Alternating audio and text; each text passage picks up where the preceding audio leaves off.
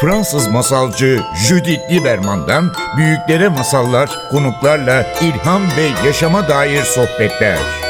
Masal Buya başlıyor.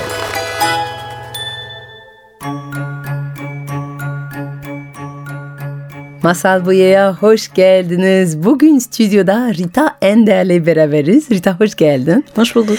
Rita çok ilginç bir karaktersin. Çünkü avukatsın ama aynı zamanda yazarsın. Üç tane kitabım var. Bir tanesi şu an elimde yeni çıktı. Taptaze bu ay çıktı. Aile Yadigarları kitabı. Ama aynı yayın evinden, iletişim yayın evinden daha önce 2015'te Kolay Gelsin isimle Yaşamak 2016'da e, yayınlamıştım. Bu senin üçüncü kitap bu yayın evinde. Şimdi çok ilginç bir kavram getiriyorsun bize. Çünkü aslında buna roman değil, üçü.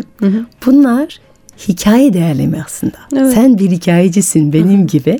İnsanların özellikle bir tema üzerinde hikayeler toplamaya bakıyorsun. Bu son kitabında şey sordun insanlara.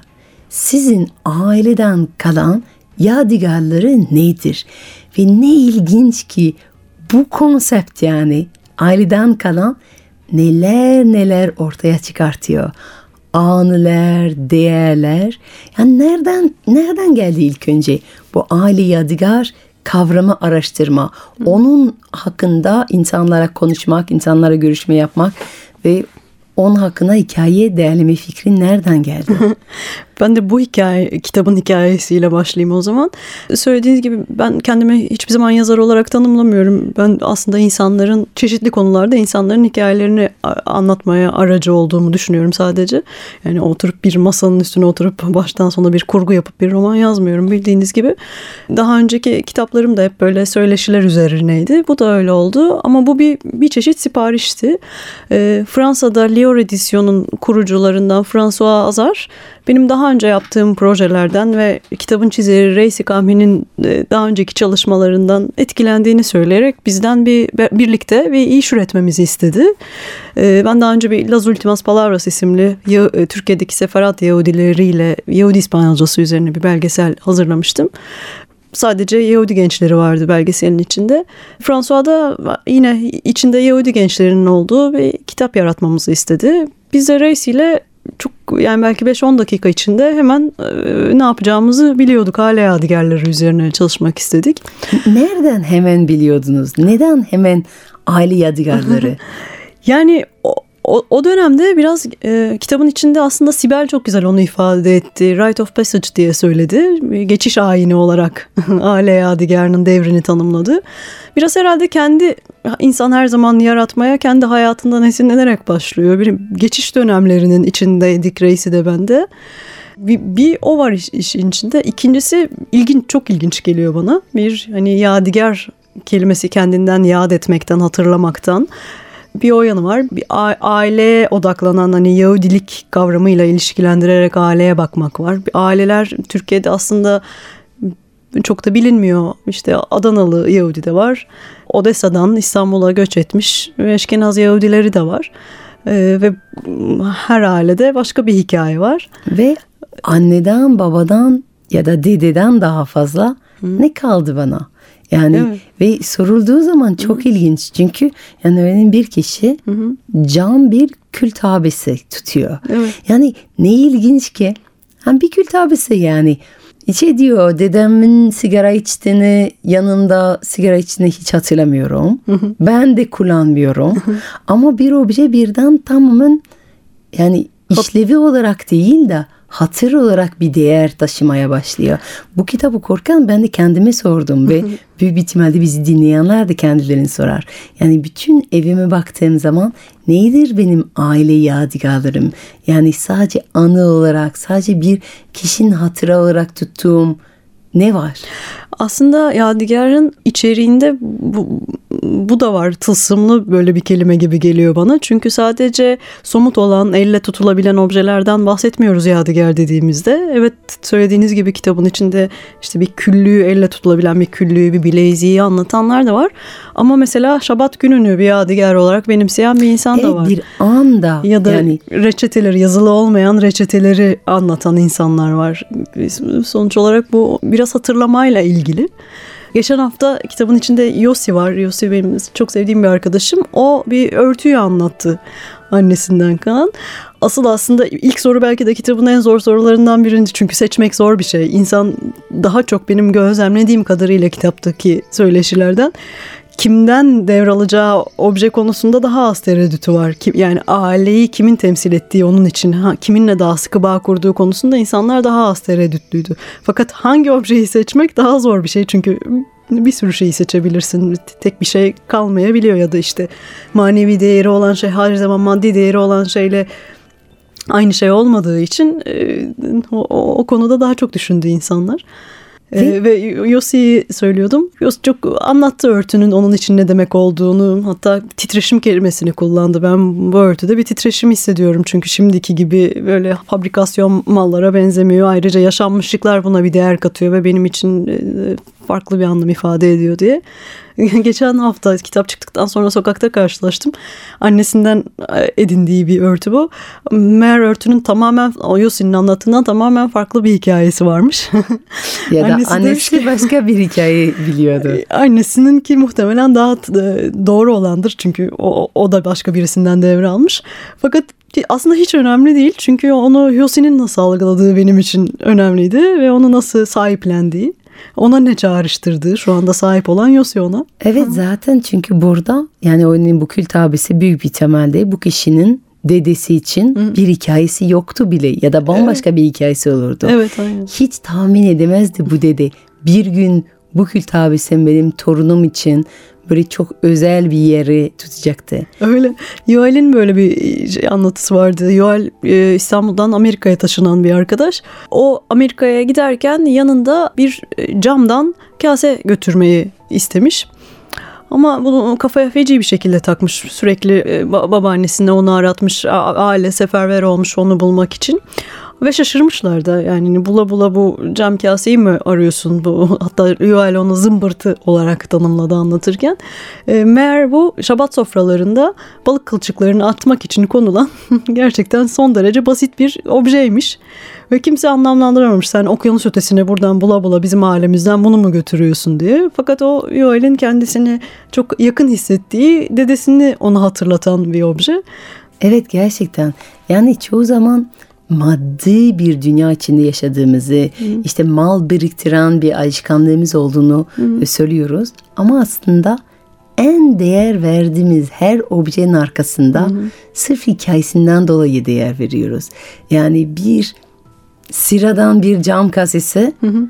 yani dedem, kılçıklar, balıklar bir anı aslında bir sıradan kaseye bir yadigara dönüştürebiliyor veya yaşadığımız bir an yani gerçekten baktığımız zaman ve bence çok önemli bir örnek. Hı hı. Uzun yolculukları bize neyi değer verdiğimizi o bir şey olarak söylüyor ben. Birçok kere bir ev e, yerinde bir bavula döndüm. yani bir, bir bakıyorsun bütün evdeki bütün objelere ve bavuluna ne koyacaksın? Her şey koyamazsın. Hı hı. Ve genellikle hikayeye ait hikaye sahip olan şeyleri koyuyoruz bavulumuzda. Ve galiba o hikayeyi tam da başka bir diyarda yaşatmak da istiyor. Çünkü Yoel'in anlatısında o da vardı. Ben bu kaseyi aldım. Çünkü ben artık kendi evimde şabat sofraları kuracağım ve onun o sofrada yeri var benim için diye. Evet ve yani tabaklar alınır, Hı-hı. bardaklar alınır Hı-hı. ama aileden bağ Doğru. alınmaz. Hikaye yeniden yazılmaz. Hı. O yüzden bu küçücük şeyler gerçekten bizim için çok değerli. Yani sen de gidiyorsun aslında ve bu insanlara büyük bir armağan veriyorsun. Hı hı. Çünkü bir an veriyorsun. Diyorsun ki gel benimle buluş ve bu soru üstünde düşün. Sen dedin ya hı. çok zor karar veriyorlar. Ama bu karar çok önemli bir karar. Yani keşke hepimiz birbirimize böyle bir fırsat versek. Desek hı. ki sen gel bana anlat. Evinde hangi obje senin için bir yadigar? Evinde hangi obje senin için özel bir anı veya özel bir güç temsil ediyor? Yani çok güzel sorular soruyorsun. Sadece hmm. aile yadigar hakkında değil, aynı zamanda insanların isim hakkında hikayede topladın. Hmm. insanların eski meslekler hakkında da hikaye topladın. Hmm. Yani bu yaptığın görüşmelerde seni şaşırtan bir hikaye oldu mu ya da sen insanları konuşturmak için kullandığın özel böyle soruların oldu mu? Benim için bunun, bütün bunların hepsi çok kıymetli paylaşımlar ve hakikaten e, yaparken bu söyleşi yaptığım insanların birçoğuyla samimi oluyorum. Belki bir kısmını önceden tanıyorum. Özellikle bu son kitapta hem kendi yaş grubumdan insanlar olduğu için hem de kapalı bir toplumun içindeki insanlar olduğum için hepsini en azından görüşten biliyordum. Bu son kitap üzerinden yeni taze olanı söyleyeyim. Suzi'nin anlatısı bence etkileyiciydi. Ee, ben kitabın içinde bir Adanalı Yahudinin olmasını istiyordum. Biraz hani bu buradan hani Türkiye'deki Adanalı erkek tiplemesi, macho tiplemesi üzerinden belki bir feminist bakışla bakabilirim konuya diye de istemiştim bunu ve bu, bu yüzden önce e, bir erkekle aslında söyleşi yapmak istedim Adanalı bir erkek. Birini buldum ama o kabul etmedi söyleşiyi. Sonra aklıma Suzi geldi. Suzi'yi zaten tanıyorum daha önceden de. E, onunla maçoluk üzerinde konuşmadık ama e, bir kafede buluştuk ve yanımda getireceğini söyledi aile yadigarının. Birden masanın üzerine aile yadigarı olan bir penis tutacağını yani yani sünnet olan bebeklerin penislerinin tutulduğu bir aleti e, koydu. Ve bunun üzerinden bir şekilde aslında kadın olmaya, e, bir Yahudi kadın olmanın zorluklarına ve aslında evlilikle ilgili toplumdaki baskılara geldi söz. Bence maçoluktan daha etkili bir dinletiydi. İlki ısrar etmemişim bir erkekle söyleşi yapmaya. İlki Suzi ile yapmışım. Bunun gibi hani o sırada bir paylaşım insanı gerçekten etkiliyor. Hele ya dedilme anlamında, birilerini anma anlamında. Mesela Selin'le Virna'nın anneannesini, kaybettikleri anneannesini anlatması benim için etkileyiciydi. Çok aynı zamanda Niso var kitapta. Niso benim kuzenim. Onun dedesi yeni vefat etmişti. O dedesinden kalma bir saati seçti obje olarak. Onun ölüme bakışı çok etkileyiciydi benim için onun kavrayışı. Evet. Çünkü bazen bir obje, bazen de bir an. Hı hı. Bir an yani biri diyor ki ben bunu kavradığım an benim evet. için bir yadigar. Evet. Bu beni çok dokundu. Hı hı. Bir şeyi kavradığımız anı evet. da evet. birden şey diyoruz. Ha bu benim gerçekten atamı anmak için bir şey.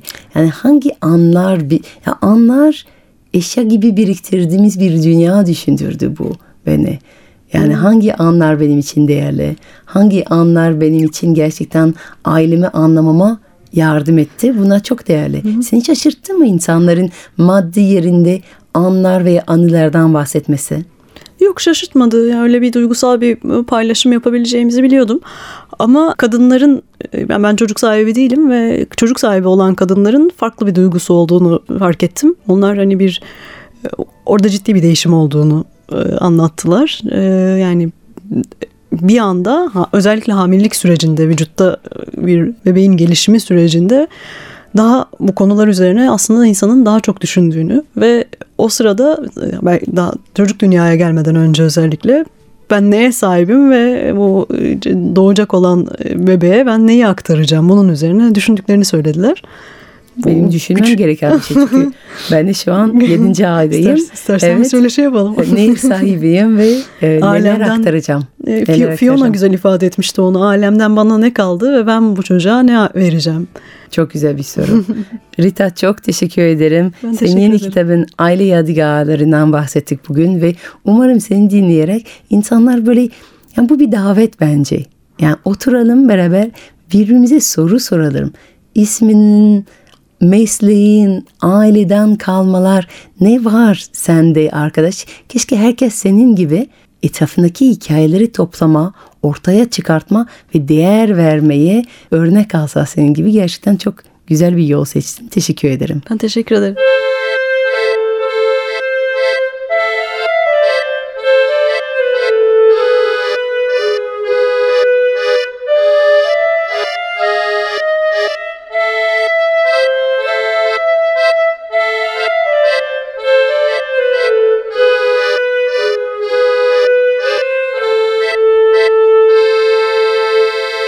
Yaşlı çiftçi bütün hayatını topraklarını ekip biçerek geçirmişti. Ve şimdi oğullarını bu arazinin değerini anladıklarını görmeden hayatta gözlerini yummak çok zor geliyordu. Oğullarının gözleri yalnızca parayı görüyordu. Babaları ölür ölmez çiftliğin satıp ellerini ne geçerse onunla şehre taşınmak için fazla beklemeyeceklerini biliyordu ölüm döşeğinde bir nefes daha alabilmek için çabalarken tek düşüncesi buydu. Başucunda beklerken oğullarına bir hazine var. Bu çiftlik arazisinde gömülü bir hazine. En büyük umudum onu bulabilmeniz diye fısıldadı. Hazine lafını duyan oğullarının gözleri merak ve heyecanla yuvalarından fırladı. Ama bir soru sormalarına fırsat kalmadan babaları son nefesini verdi.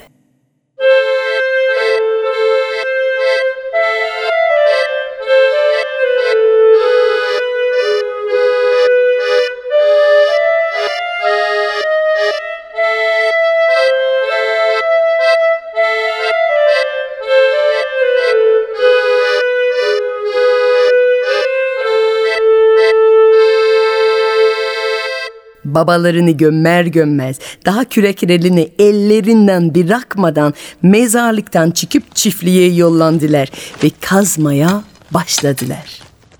Haftalar boyunca durup dinlenmeden çiftliğin toprağının kazarak alt üst ettiler. Aradan üç ay geçmesine rağmen hazine falan bulamamışlardı. Yorgun ve çaresizlerdi. Şehre taşınmak için çiftliği satmaya düşündüler ama o yılın o vaktinde bütün çiftçiler yeni ekinlerle dikmekte meşguldü. Toprağı zaten kazdıklarına göre babalarının sakladığı tohumları araziye atmaya karar verdiler. O yıl arazi öylesine büyük bir hararetle kazılıp sürülmüştü ki önceki yıllara göre çok daha fazla ürün verdi. Ve çiftçinin oğulları hasat zamanında çok iyi kazandılar. Sonra babalarının son sözleri yeniden akıllarına geldi. Ve arazinin bakmadıkları bir köşeyi kalmış olabilir mi diye merak etmeye başladılar. Böylece bir kez daha bu sefer daha daha derin kazarak yeniden gömülü hazineyi aramaya başladılar. Ertesi yılın hasadı daha da bereketli oldu. Ertesi sonbahar geldiğinde yeniden aramaya başladılar. Böyle böyle yıllar geçti. Ve oldukça büyük bir gelir getirmeye başlayan çiftliğe iyiden iyiye yerleştiler. Evlendiler. Çocuk sahibi oldular. Çocukları mevsimlerin ritmiyle yaşayarak çiftlikte büyüdü. Ve çocukları babalarına bu çiftliği neden bu kadar çok sevdiklerini sorduğunda birbirlerine gülümseyip babalarından aldıkları dersi fısıldadılar. Bu çiftlikte gömülü bir hazine var. Çalışma, sabır ve sevgiyle ortaya çıkar. Fransız masalcı Judith Lieberman'dan büyüklere masallar, konuklarla ilham ve yaşama dair sohbetler. Masal Buya sona erdi.